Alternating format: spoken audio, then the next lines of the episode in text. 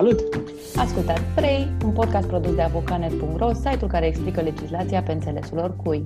Gazdele voastre sunt Roxana Neagu și Alin Popescu, iar azi e ziua în care ne uităm peste legislația de săptămâna trecută și povestim cele mai importante noutăți și cum vă afectează ele viața. Împreună avem 30 de ani de experiență în analiza legilor, așa că săptămânal veți găsi aici o explicație corectă despre toate acele măsuri legislative care modifică lucrurile așa cum le știați. Începem, nu? 3. 3. 3. 3. Bine ați venit la un nou episod din podcastul 3, produs de avocanet.ro și susținut de Apă România. Ce face Alin? Văd că ne-am asortat astăzi la cămășuță. Da, la suntem culere. albaștri, da, nu știu exact ce înseamnă asta. Bine că nu e vreun partid politic să zică lumea că suntem cu ea. E vreun albastru? Nu e. Sau nu? Eh, Dacă mai adaugi eu ceva în combinație, Am poți înțeles, dar să nu, vezi, ajungi. noi n-avem, avem doar o combinație de nuanțe de albastru.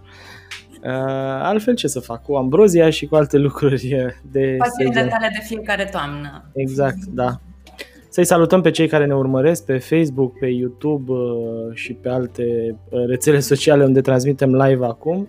Și până să începem, hai să vedem 10 secunde de la prietenii noștri Ap România și revenim cu știrile săptămânii, nu? Că astea sunt de fapt. Misiune în direct din laboratorul cu soluții pentru afaceri de succes. Evrica, am creat oferta perfectă. Se numește App Dejun și îți aduce mixul ideal de avantaje. Un card, 8 discounturi, economii de până la 50% pentru afacerea ta. Alege App Dejun, singura ofertă care îți vine la mix. Mulțumim, Ab România! Avem uh, astăzi uh, o mulțime de subiecte importante, printre ele este și legea consumatorului vulnerabil. Am văzut că a fost uh, extrem de discutată în ultima perioadă. Ea aduce reguli noi, mult mai favorabile la acordarea ajutoarelor de încălzire a locuințelor, să vedem exact despre ce e vorba astăzi. Vom mai vorbi și despre procedura prin care se obțin acele etichete de vaccinare în valoare de 100 de lei, uh, pentru că și ea a fost oficializată recent, chiar luni a apărut în monitorul oficial.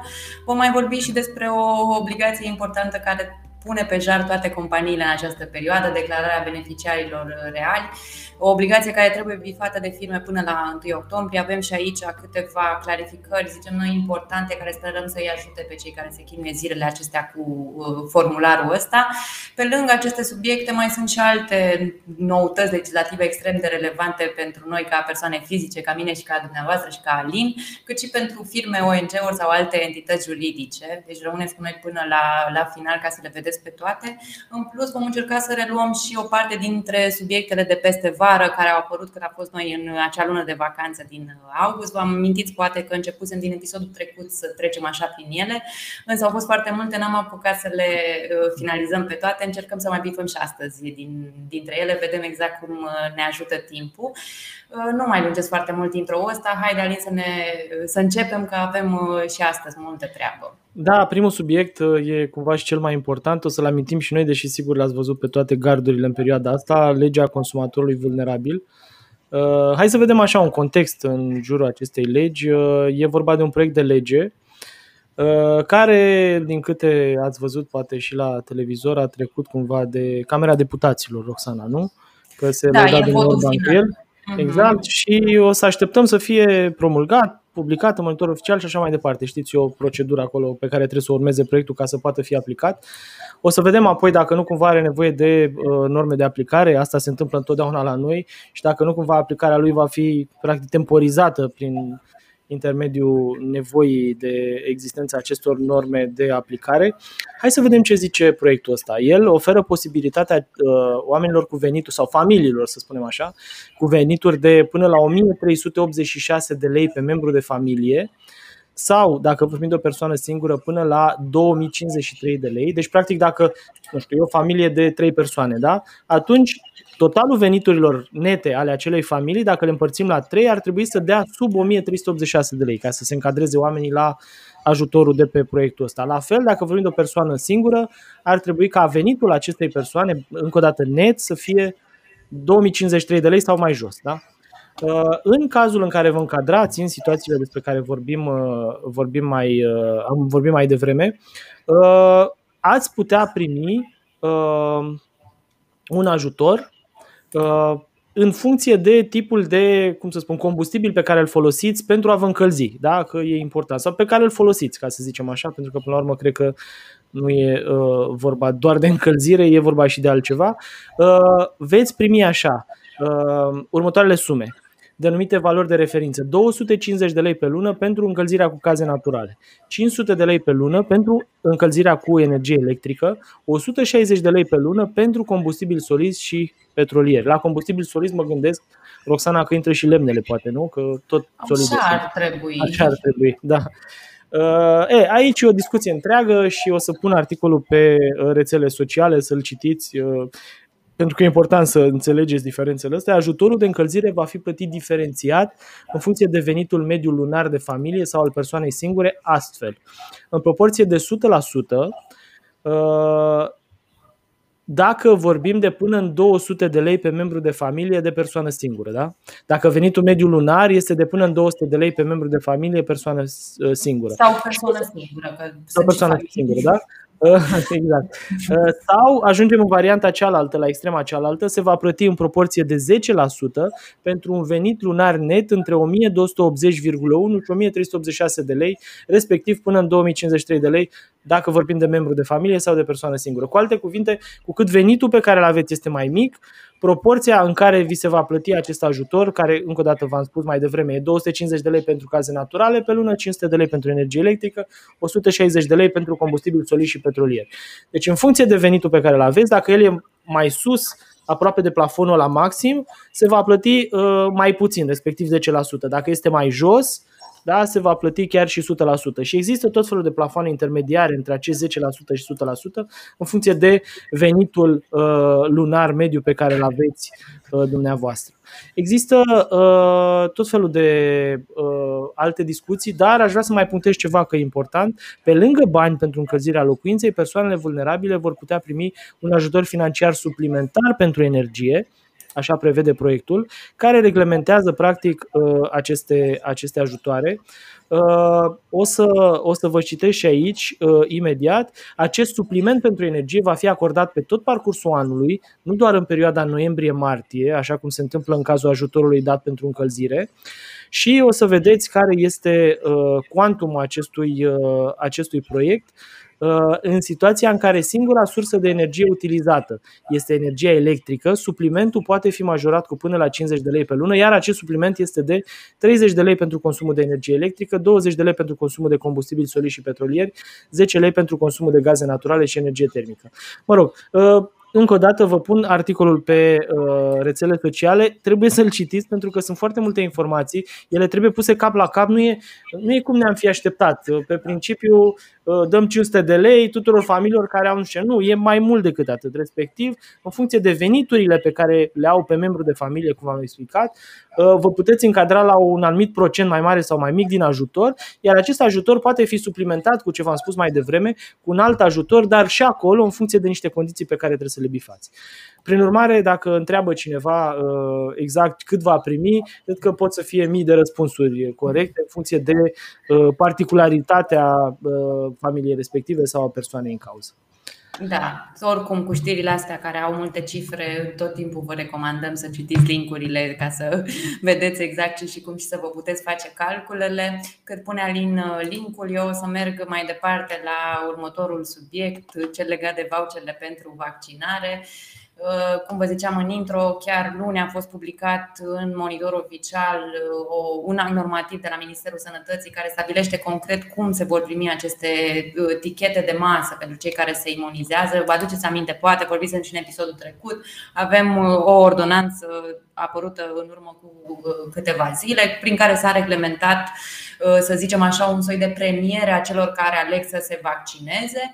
Ei bine, acest uh, nou act normativ uh, conține o metodologie prin care se acordă efectiv aceste premii în bani. E vorba de niște alocații de hrană acordate sub forma unor uh, tichete de masă în valoare de 100 de lei. Atenție mare, aceste tichete se acordă doar celor care se vaccinează complet, deci e necesar pentru vaccinurile cu doză dublă să efectuăm ambele doze, să ne imunizăm cu ambele doze iar acolo unde vaccinul presupune o singură doză, e suficient uh, doza respectivă.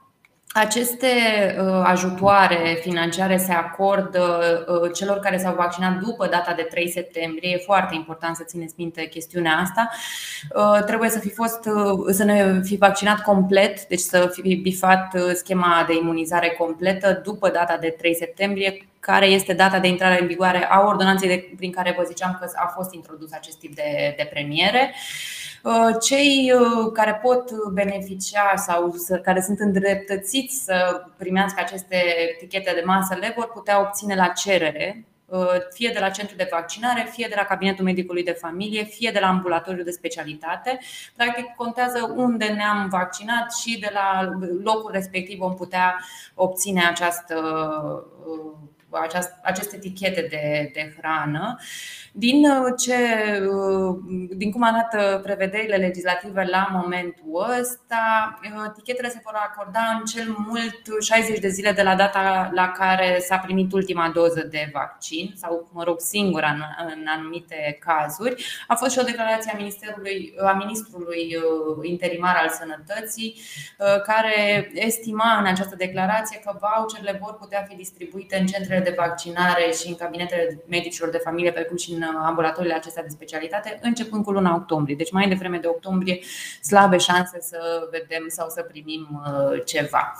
Uh, vă aduc așa aminte pe scurt, în cazul în care n-ați urmărit episodul nostru de săptămâna trecută, pe lângă aceste etichete de masă, va mai exista posibilitatea înscrierii la o loterie cu premii în bani pentru cei care se vaccinează uh, nici aici nu avem momentan mai multe detalii, avem nevoie de niște acte normative subsecvente care să stabilească condițiile de înscriere. Dar o să vă ținem la curent cu chestiunea asta pe măsură ce apare, sigur, în episoadele viitoare vom avea mai multe informații. Tot în zona asta de vaccinare, ca să terminăm uh, cu subiectul, aș mai puncta câteva uh, proiecte de acte normative uh, care au apărut în săptămâna care, care a trecut. Avem un proiect de ordonanță de urgență în care a fost pus în dezbatere la Ministerul Muncii, prin care se stabilește că angajații căminelor de bătrâni și de copii vor trebui fie să se vaccineze împotriva COVID, fie să se testeze periodic, atenție pe banii lor. Practic, după ce proiectul va uh, intra în vigoare, acest Uh, aceste categorii de angajați își vor putea desfășura activitatea doar dacă prezintă fie dovada vaccinării, fie dovada unui rezultat negativ al testării, fie confirmarea faptului că au avut boala. Mi s-a părut importantă reglementarea asta pentru că, dacă știu eu bine, Alin, corectează-mă dacă greșesc, ar fi prima categorie de bugetari care are cumva, să zicem, o obligație. Uh, da, și cred că deschide drumul cumva pentru reglementări similare în viitor, pentru că vedem că în Europa se întâmplă asta. exact, de asta am și urmărit uh, subiectul, că sigur o să ne dea idei despre ce, ce mai urmează și uh-huh. e mhm. doar uh, un început acesta. Apoi, tot uh, legat de vaccinare, aș mai puncta și apariția, tot ca proiect, a unui act normativ la Casa Națională de Asigurări de Sănătate, care a pus în dezbatere uh, normele pentru vaccinarea la domiciliu. Uh, printre altele, acest proiect stabilește că medicii de familie vor putea vaccina la domiciliu, atenție, doar în afara programului de lucru de la cabinet iar cei vaccinați uh, vor trebui să completeze de fiecare dată o declarație pe propria răspundere la fiecare doză că au fost uh, imunizați. O să pun uh, și linkurile acestea pe chatul emisiunii noastre ca să puteți citi în detaliu subiectele respective în cazul în care vă interesează să știți mai multe informații.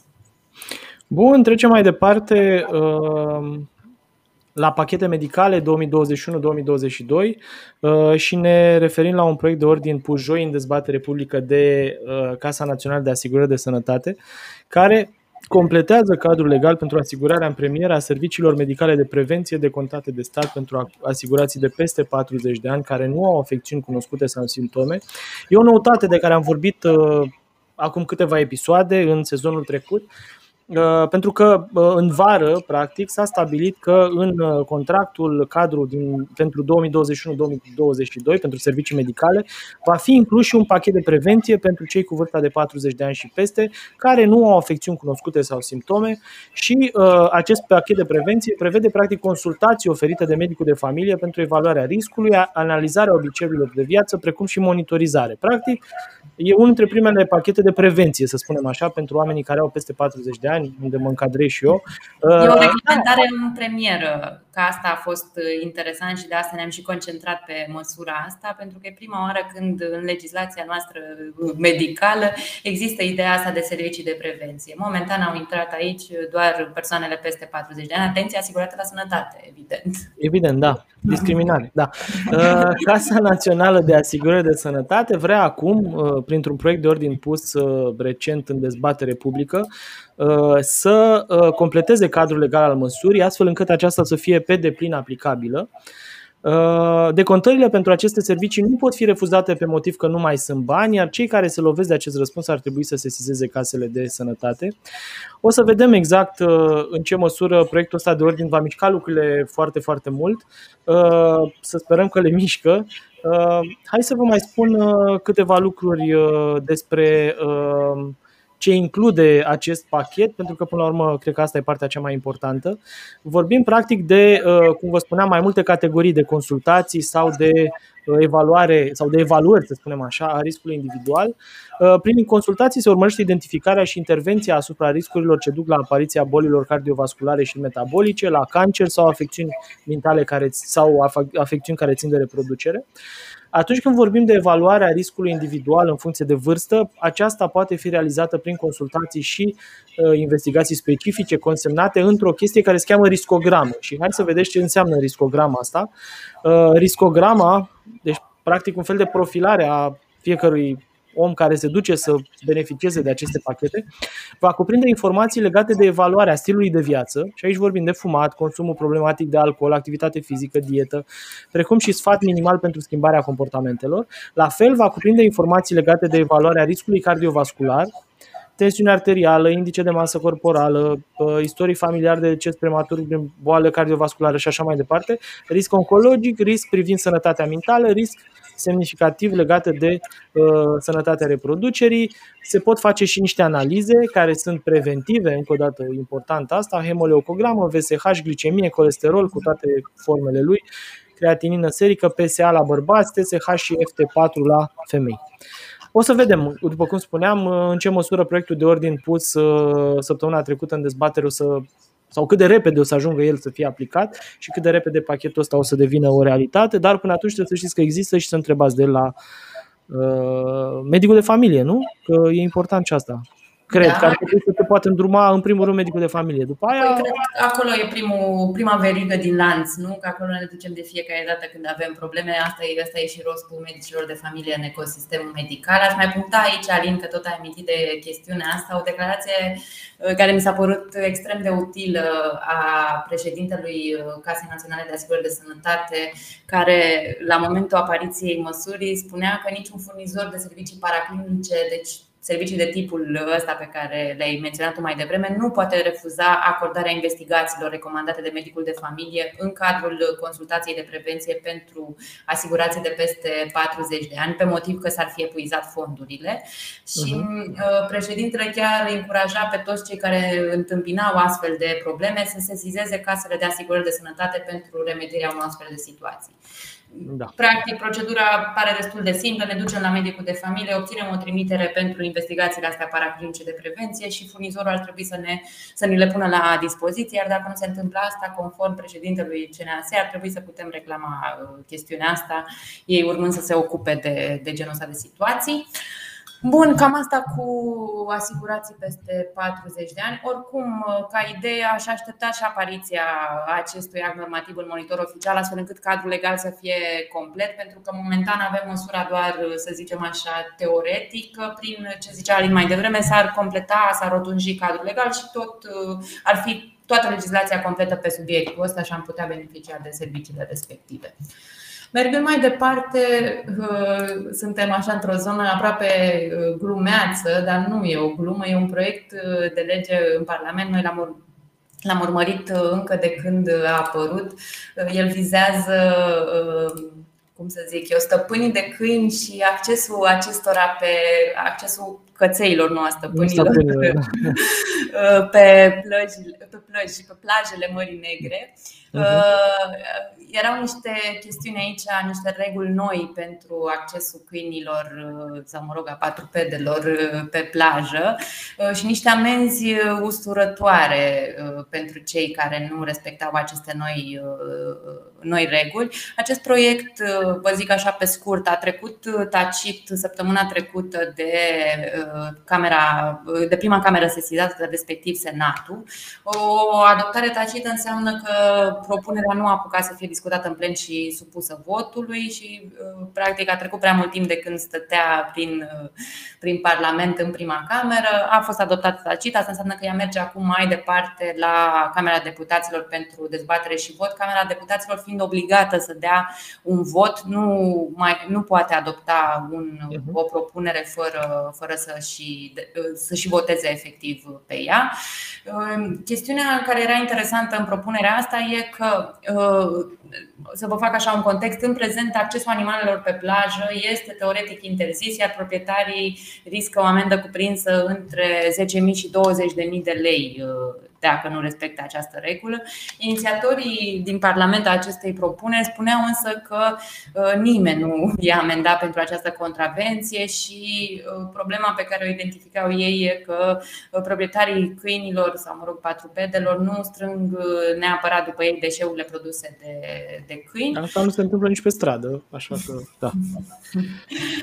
Ei, printre regulile pe care le propun inițiatorii se numără acest acces liber pe plaja la animalelor de companie în afara sezonului estival, în timp ce pe perioada sezonului turistic să fie necesar uh, și cumva obligatoriu acordul operatorilor plajelor în scop turistic pentru a face asta. Indiferent de, an, de perioada de an, din an însă, animalele de companie ar trebui să fie ținute în zgardă și lesă sau în ham, iar persoanele care nu vor respecta această uh, reglementare ar risca amenzi cuprinse între 100 și 1000 de lei. De asemenea, uh, mai scrie în propunerea asta și nu cred că surprinde pe nimeni, uh, proprietarii sau însoțitorii animalelor de companie să fie obligați să aibă asupra lor pungi de colectare a deșeurilor de animale și să le și folosească cei care vor încălca, încălca această regulă să fie și ei amendați cu uh, o sumă cuprinsă între 1000 și 10.000 de lei.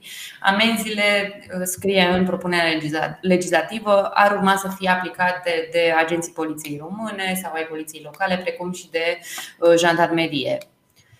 Uh, da. Ce, ce mai e interesant, uh, o să punctez așa pe foarte scurt, avem uh, o discriminare pozitivă în lege pentru câinii din dotarea Ministerului Afacerilor Interne și câinii utilitari ai persoanelor cu dizabilități. Pentru aceste categorii de 4PD, accesul va fi permis indiferent de perioada din an și fără a fi nevoie de acordul operatorilor de plajă.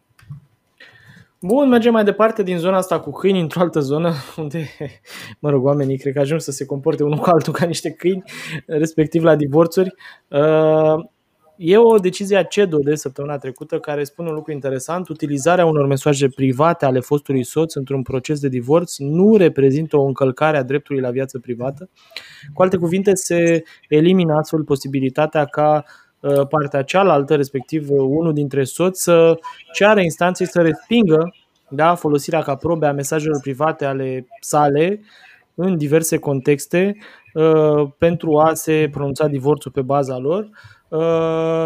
Țineți minte, deci, dacă vorbiți diverse lucruri pe folosim mesageria privată, de orice formă, da, fie că vorbim de SMS, de chaturi și alte lucruri de genul ăsta, este foarte probabil ca dacă ajung pe mâinile nepotrivite ale partenerului de viață, uh, mesajele respective să poată fi folosite în instanță și să vă dăuneze așa cum uh, uh, Interpretarea CEDO mi se pare, Alin, extrem de importantă și de relevantă, pentru că până acum genul ăsta de dovezi aduse în instanță picau destul de ușor pe criteriul ăsta, nu al libertății. Așa e, așa e. Acum mai e ceva de spus, că toate aceste interpretări ale CEDO nu sunt doar interpretări, ci pentru instanțele naționale ele ajung să fie cumva un soi de literă de lege. Cu alte cuvinte, în cazuri similare, ă, instanța este obligată să țină cont de decizia Curții Europene a Drepturilor Omului, care cumva armonizează da, interpretarea pe care instanța ar trebui să o dea cazurilor respective. Deci, țineți minte situația asta și merg mai departe că se leagă cumva cele două subiecte.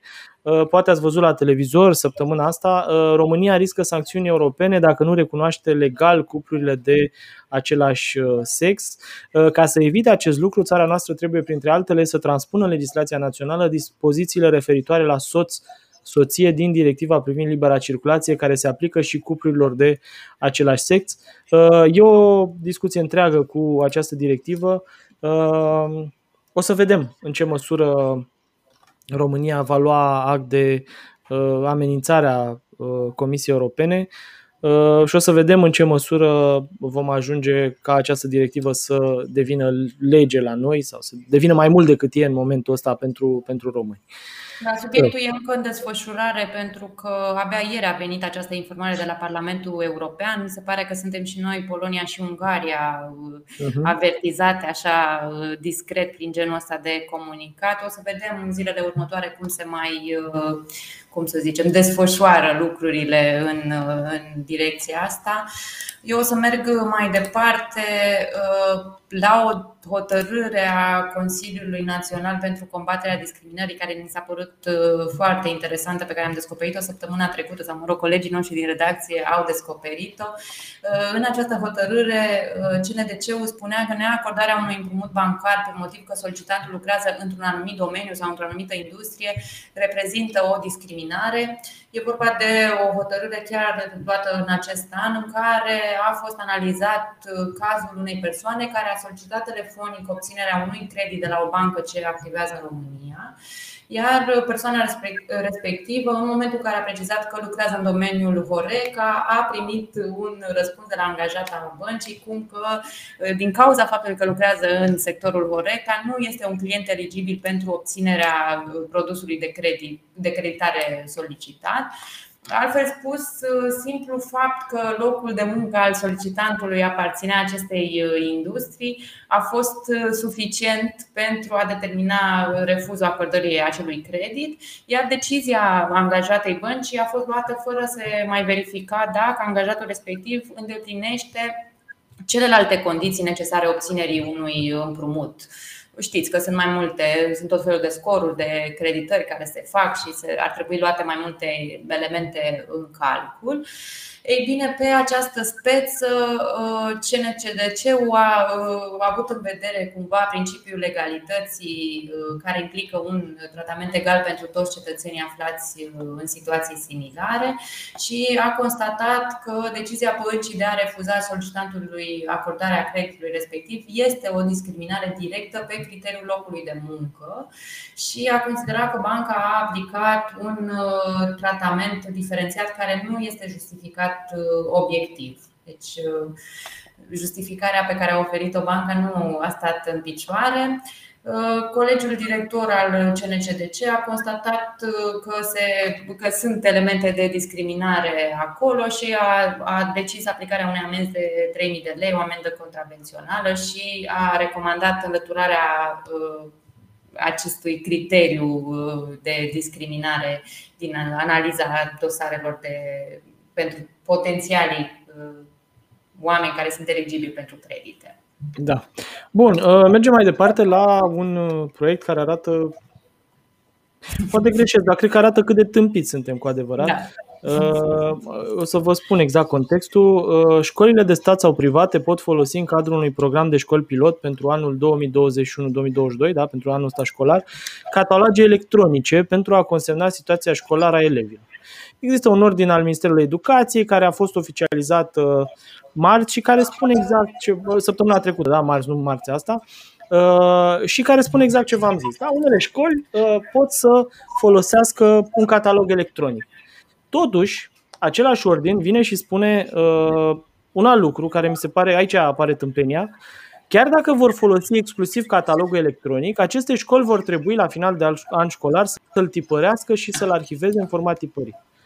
Băi, nici nu cred că mai e ceva de spus, sincer, că știrea asta spune totul cumva. Da, stați liniștiți, facem electronic și la sfârșit printăm frumos tot, tot, tot, tot, tot, punem în format uh, tipărit și Alin, suntem țara care l-a dat pe Ionesco, nu este. Suntem țara care l-a dat pe Iohannis. Asta suntem, nu suntem altă țară. Pentru că ăsta e o parte din programul România Educată. Despre ce vorbim? Care e un program care a izvorât din mințile unor creatori de uh, diverse. De da, de șase ani, șapte ani de când lucrează la el.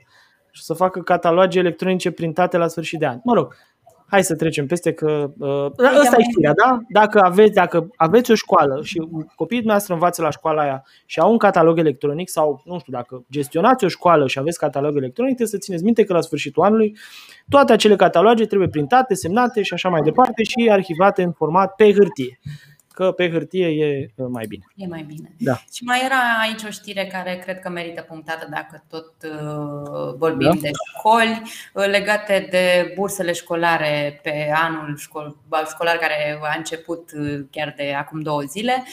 Avem un proiect de hotărâre care a fost discutat chiar vinerea trecută în primă lectură în ședința guvernului, prin care executivul intenționează să majoreze începând cu al doilea semestru valoarea minimă a burselor. Asta în condițiile în care stabiliseră cu nu mult timp înainte că valorile vor rămâne la nivelul de anul trecut. Ei bine, uh, pentru primul semestru, cel puțin, valoarea minimă va rămâne la 100 de lei cât a fost uh, și anul trecut, însă pentru semestrul 2 prevăd uh, sau mă rog își doresc să majoreze valorile minime și să le diferențieze în funcție de tipul bursei și să avem 500 de lei pentru bursele de performanță, 200 de lei pentru bursa de merit și 150 de lei pentru bursa de studiu și pentru cea de ajutor social. Deci ar fi creșteri pe toate palierele. Bun, și aici uh, aș mai fi punctat încă o știre tot uh, în legătură cu, uh, cu copiii. Avem un proiect care este acum în avizare la Consiliul Economic și Social, e un proiect de ordonanță de urgență prin care se stabilește apariția unui nou număr unic de urgență i-aș zice, destinat raportării cazurilor de abuz asupra copiilor. E vorba de un număr unic național care va funcționa similar cu 112. De data asta am vorbit de 119, iar prin apelarea acestui număr vor putea fi uh, raportate acțiunile de abuz, exploatare, neglijare sau de violență îndreptate asupra copiilor. Acest număr, uh, scrie în proiect, se va folosi doar atunci când nu e vorba de o, despre o situație de urgență sau o situație limită, absolut ca și până da, acum. Da, e mai mult o semnalare cumva, da, se întâmplă ceva, da. Și cred că o semnalare și cumva un canal direct de comunicare pentru anumite tipuri de, de situații, astfel încât situațiile respective să ajungă în atenția autorităților un pic mai direct și un pic mai, mai rapid. La fel va fi vorba de un număr gratuit pentru apelanți, costurile urmând să fie suportate de operatorii de telefonie și numărul acesta, ca și 112, ar trebui să fie disponibil în toate rețelele publice publice de comunicații din uh, România. Ce ar mai fi interesant de punctat că um, aceste înregistrările apelurilor la acest număr ar urma să fie păstrate de autorități timp de șase luni și vor putea fi și ele localizate uh, geografic. Ce, ar mai, ce a mai fost uh, interesant în proiectul ăsta și a scris colegul nostru Dragoș Niculescu care l-a analizat, că Poliția Română va putea folosi în cazul copiilor dispăruți sistemul de avertizare RO-Alert, acel sistem uh, de avertizare a populației în situații de urgență, pentru a solicita uh, sprijinul cetățenilor dintr-o anumită regiune pentru a găsi acești uh, copii dispăruți. Aș mai puncta așa ca să avem, apropo de numere de urgență, că avem acum un număr unic de urgență 112, mai funcționăm și pe un număr 113, număr la care se Uh, la care pot uh, suna persoanele cu dizabilități de auz și sau vorbire și de fapt nu sună cât se transmit uh, SMS-uri serviciilor de urgență și mai avem și numărul 114 care alături de 112 ajută la rezolvarea unor situații urgente sau de criză prin recepționarea de informații de localizare a telefoanelor mobile. Eu sunt curios câți dintre români știu de existența acestor numere, dincolo de 112 care, mă rog, e un număr arhi cunoscut. Da. Păi, eu, cred că e o ocazie bună să-i rugăm pe cei care ne urmăresc acum să, să dea podcastul mai departe și să-l șeruiască cu prietenii lor și cu comunitățile lor, astfel încât informația să ajungă la cât mai multă lume. Da, uh, mergem mai departe. Potrivit unui proiect de ordonanță de urgență aflat la avizarea Consiliului Economic și Social, beneficiarii de ajutor social care își găsesc un loc de muncă ar putea primi bani încă șase luni de la angajare. Ca să se aplice, proiectul trebuie adoptat de guvern și publicat în monitor oficial. Practic este un proiect care își uh, propune cumva să elimine uh, sau să prevină mai degrabă dependența beneficiarilor de ajutor social de acest beneficiu cumva. Uh, o să vedem în ce măsură o să le elimine sau nu. Ce e deci important de ținut minte? Cu condiția asemnării unui contract de muncă pe o perioadă de cel puțin 24 de luni, persoanele singure apte de muncă sau, după caz, unul dintre membrii familiei beneficiare de ajutor social vor putea primi acest drept timp de încă șase luni de la angajare. Valoarea ajutorului social primit după angajare va rămâne neschimbată. Din același proiect, uh, mai este un lucru care trebuie uh, amintit Uh, ținând cont, de, uh, ținând cont de faptul că mulți dintre cei care primesc ajutor social nu au studiile de bază finalizate, una dintre măsurile propuse de autorități este condiționarea angajării acestora de înscrierea și parcurgerea cursurilor unui program educațional numit a doua șansă. Dacă vor refuza să participe la cursuri, beneficiarii de ajutor social vor rămâne fără banii de la stat. Ce interesant e că am văzut în presă că sunt obligați să meargă la școală. Nu, oamenii ăștia nu sunt obligați să meargă la școală la modul să-și dea bacul sau să facă niște lucruri extraordinare, ci trebuie să se ducă să urmeze un program, acest program a doua șansă, uh, care, mă rog, nu are neapărat uh, valențele așa pe care le are un liceu sau o școală profesională, este mai degrabă un uh, program de uh, cunoștințe minimale pe care le poți dobândi ca urmare a trecerii prin școală, care cunoștințe ar trebui să-i ajute pe oamenii respectivi să aibă în viitor o viață mai bună. Cu alte cuvinte, deci, dacă sunteți în situația în care nu aveți studiile de bază finalizate, este posibil ca în viitor, dacă acest proiect trece de guvern, să fiți obligați să mergeți la uh, cursurile acestui program educațional numit a doua șansă și dacă refuzați și uh, sunteți beneficiari de ajutor social, rămâneți fără uh, beneficiul respectiv, adică fără ajutorul social să punem această nuanță, vorbim încă de un proiect, deci momentan reglementările astea despre care v-a spus Alin nu au intrat efectiv în vigoare, sunt încă în discuții și în proces de avizare. Vă anunțăm săptămânile următoare cum s-au decantat lucrurile și dacă. Pentru că sunt multe discuții pe, pe subiectul ăsta, e posibil să mai apară modificări față de varianta. Plus că guvernul e ce e și o să vedem exact în ce măsură o să mai fie. Da. Exact. Uh, pentru că guvernul e cum e, o să mă întorc un pic în Parlament, acolo unde a fost registrat un uh, proiect uh, de lege prin care ar urma să fie permise noi activități zilierilor. Știți, poate că legislația zilierilor e destul de strictă în sensul în care se stabilesc foarte clar în niște domenii în care poate fi prestată genul acesta de muncă cu ziua, e bine, pe acea listă de activități uh, ar urma să fie introduse și uh, să fie introdusă încă un tip de activitate, respectiv studierea pieței și sondarea opiniei publice. N-aș, uh, nu o să insist foarte mult pe subiectul ăsta pentru că proiectul abia a fost înregistrat în Parlament. Asta înseamnă că are de parcurs întreg traseul legislativ pentru a putea efectiv să se și aplice. Am zis să îl semnalăm ca să aveți așa o idee că s-ar putea să evolueze lucrurile și în zona asta a muncii cu, cu ziua. Ca tip de procedură legislativă, eu tot repet în fiecare episod, îmi găsesc cel puțin o ocazie să fac asta. Uh, odată ce a fost înregistrat, uh, trebuie să meargă la prima cameră sesizată, în acest caz este Senatul, trebuie să uh, iasă de la Senat, apoi să meargă la Camera Deputaților care are votul final pe, pe proiectul acesta și ulterior, dacă iese din Parlament, Uh, evident, se pot modifica lucruri uh, la oricare dintre cele două camere. Uh, după ce iese din Parlament, el trebuie să ajungă, el proiectul trebuie să ajungă la președinție pentru promulgare și dacă totul este în regulă și iese și de la președinție, apare monitor oficial și abia apoi putem să spunem că poate intra în vigoare. Da. Bun, uh, mergem mai departe. Autoritatea Națională de Reglementare în domeniul uh, energiei a pus uh, vinerea trecută, deci acum câteva zile, în dezbatere publică un proiect de, două proiecte de ordin care vor obliga furnizorii de energie electrică și gaze naturale să acorde compensații în bani consumatorilor în cazul în care nu respectă termenul de citire a contoarelor.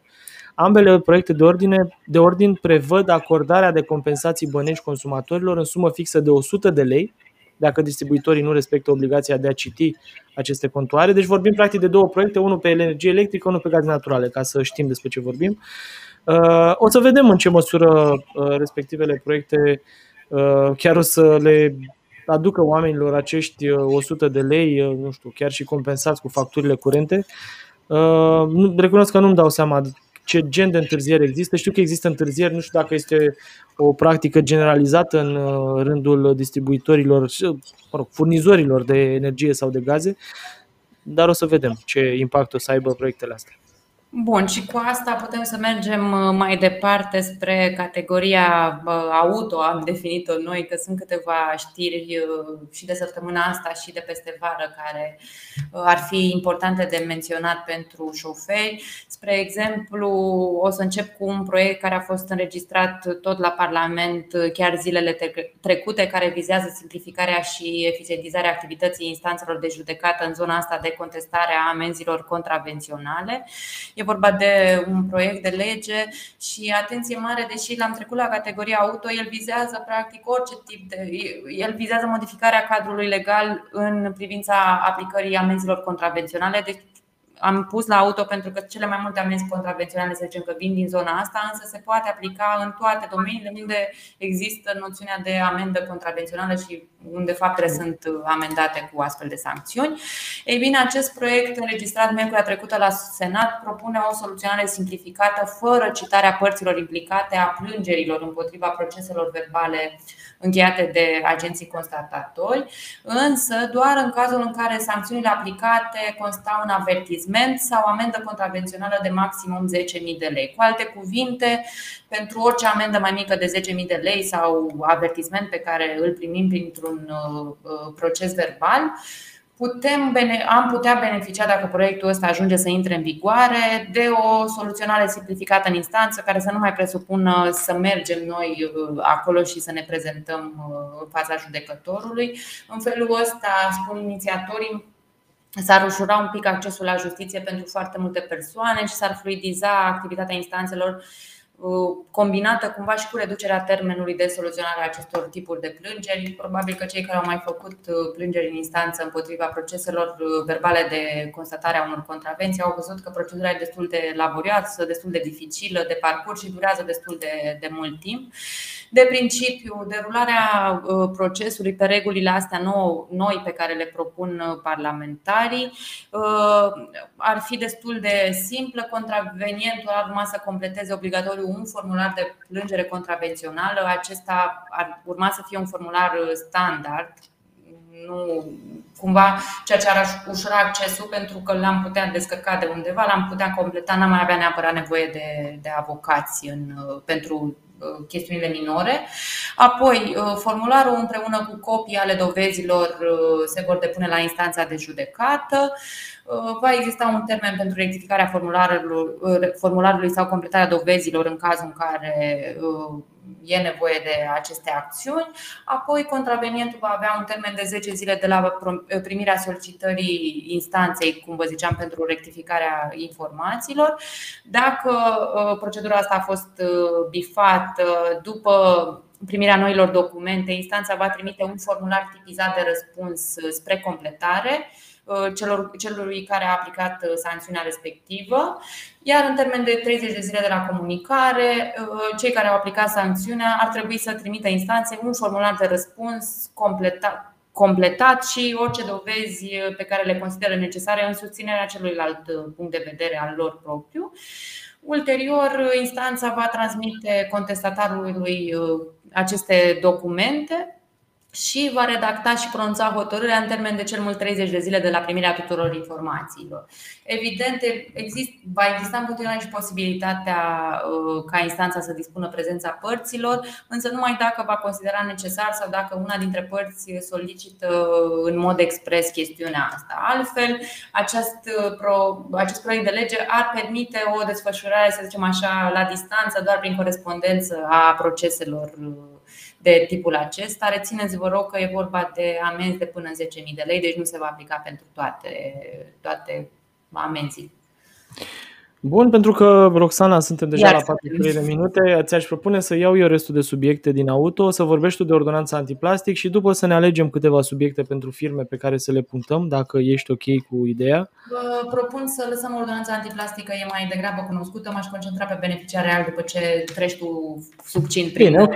O să vorbesc cu 5 minute atunci de ce e aici și uh, revii tu cu beneficiarii reali și Cam asta e. Da. Uh, bun, hai să vedem pe scurt așa.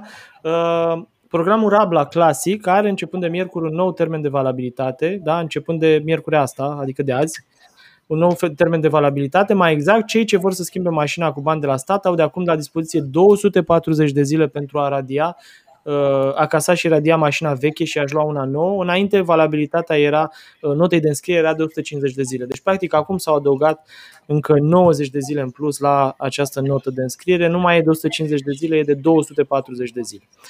Un alt, uh, uh, o altă știre importantă este că uh, regulile asigurărilor auto se vor modifica, nu vor mai putea fi emise polițe RCA valabile doar pe teritoriul României, printre altele. Este un proiect de normă pe care l-a pus ASF în dezbatere publică.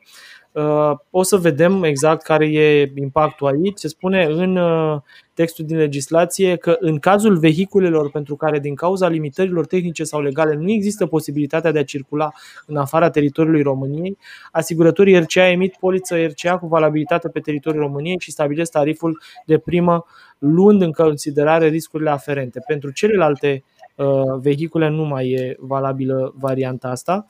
Uh, altfel, o altă știre importantă, în viitor șoferii vor putea raporta online problemele de siguranță întâlnite pe drumuri prin intermediul unui sistem național de raportare. Noutatea apare într-un proiect de măsuri pentru creșterea siguranței traficului rutier pus în dezbatere de Ministerul Transporturilor, în contextul în care România înregistrează, potrivit statisticilor europene, cel mai mare număr de victime provenite din accidente rutiere în uh, Uniunea Europeană. O altă știre și, uh, mă rog, m-aș opri aici, uh, ITP-ul se poate face în cazul unei mașini cu numere românești și în alt stat al Uniunii Europene, dar va trebui refăcut la uh, întoarcerea în țară, precizează Uh, registru auto român într-un ghid dedicat subiectului. Acest lucru este necesar pentru că nu există o legislație comună privind astfel de operațiuni.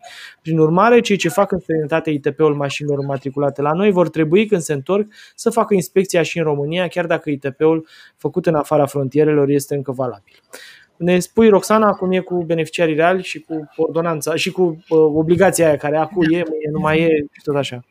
Păi, ca să fac așa o trecere super succintă prin subiect, dar în același timp cât de completă pot eu, o să zic așa, avem termen la 1 octombrie da, pentru depunerea acestui formular pentru a declara beneficiarii reali din afacerile noastre.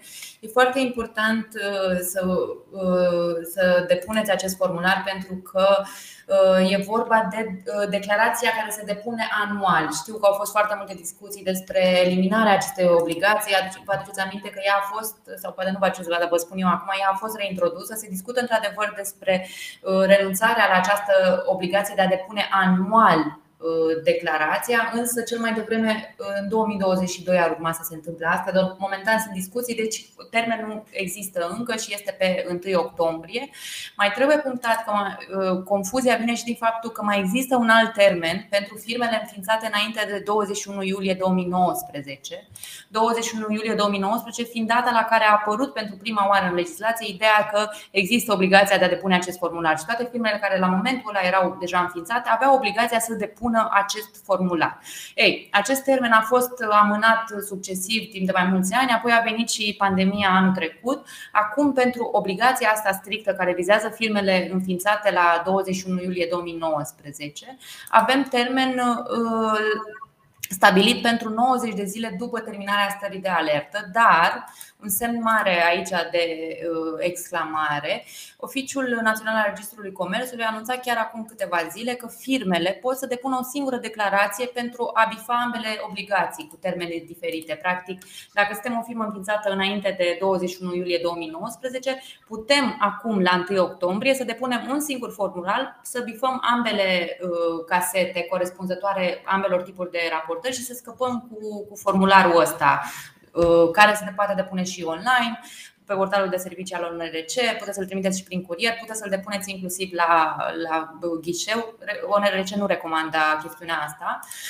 Apoi aș mai puncta uh, o chestiune uh, că firmele care s-au înființat în acest an nu au obligația depunerii uh, declarației anuale pentru că ele teoretic au depus la momentul înființării. Dacă nu știți, de fiecare dată când înființăm o firmă acum, trebuie să depunem pe lângă toate actele pe care le transmiteam și până acum și declarația aceasta cu beneficiarii reali. Bun, am lămurit asta și aș mai fi punctat uh, în contextul ăsta că declarația privind beneficiarii reali trebuie depusă la ONRC, inclusiv de firmele care nu au avut deloc activitate economică. E o confuzie care uh, apare destul de des pentru că la situațiile financiare anuale, spre exemplu, există această exceptare. Dacă nu ai uh, activitate economică, nu depui situații financiare, depui un alt tip de declarație pe propria răspundere că n-ai avut activitate, e bine, în cazul declarației privind beneficiarii reali, nu există această exceptare, deci inclusiv firmele care sunt suspendate sau au alt, alte, nu știu, nu venit facturi, nu au activitate economică, ele trebuie să uh, depună acest formular până la, la 1 octombrie. Și pentru că m-am mișcat foarte repede, vreau să cred, cu această știre și am clarificat-o, aș mai puncta două chestiuni că o să fie uh, tardive săptămâna viitoare. Odată, fiți cu cu ochii pe microgranturi pentru că se redeschid înscrierile uh, în perioada 12-22 octombrie Microgranturi, hai să spunem totuși că sunt fonduri în valoare de până la 2000 de euro care se acordă în anumite condiții anumitor, un an, anumitor tipuri de beneficiari, să zicem Exact. Așa, da? Cumva sunt beneficiari uh, organizați sub formă de PFA-uri. PFA, mai degrabă PFA, da. Da, uh-huh. mai degrabă firme mititele sau, mă rog, activități, entități juridice mai mici. Dar uh-huh. aș vrea să facem anunțul ăsta de acum pentru că uh, trebuie să cercetați iarăși condițiile de acces, uh, caenurile eligibile și să pregătiți documentația ca să nu vă ia prin surprindere de 12 octombrie. Înțelegem că mai sunt bani și trebuie consumați și poate vreți uh, să, să beneficiați de ei. Și aș mai puncta o chestiune și cu asta închid. Uh, Chiar luni, pe 13 septembrie, s-a prescris anul fiscal 2015. Asta înseamnă că, începând din 13 septembrie, nu mai puteți primi niciun control ANAF pe o obligație care să vizeze uh, anul fiscal 2015, deci un impozit, să zicem, stabilit atunci. Dar atenție, nici nu mai puteți cere restituiri uh, de la stat de sume care, la care ați căpătat dreptul în acel an. Spre exemplu, dacă aveați o compensare sau eu știu ceva de obținut de la stat uh, din 2015, adio și la revedere, nu mai se pot face solicitări solicitări în direcția asta și gata. Și gata, uite că am terminat la 51 de minute ca niciodată. Hai să mai auzim 10 secunde de la uh, partenerii noștri.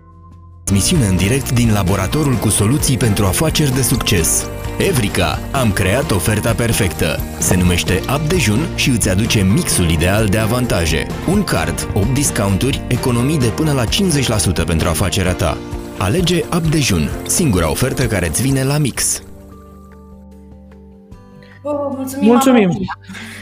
Uh, asta a fost, nu? Cam... Momentan, da. Ne auzim săptămâna viitoare, vedem până atunci ce Dumnezeu mai apare. Nu cred că mai trecem prin știrile din vară secolul ăsta, că pare că se mișcă lucrurile cu destul de multă viteză. Poate avem pe aici despre facturarea electronică, că ăsta ar fi subiectul săptămânii, tot apare informații pe subiect. Să vedem cum se mai decantează până, până atunci și poate venim cu vești. Exact. Mulțumim mult că ne-ați urmărit și ne auzim săptămâna viitoare, tot miercuri, la aceeași oră, în jurul orei 1. Începem, terminăm când se poate. Nu? Ia uite, Alin, că avem o întrebare pe LinkedIn uh, de la un domn care ne întreabă dacă putem revedea acest material ulterior. Sigur că da, înregistrările emisiunilor noastre rămân uh, definitiv, sperăm noi, dacă nu ni le dau jos cei Acolo unde le-ați văzut inițial, da. le puteți urmări ulterior ca înregistrare, uh, rămân așa. Da? Vă mulțumim mult de atenție, ne vedem săptămâna viitoare. La revedere!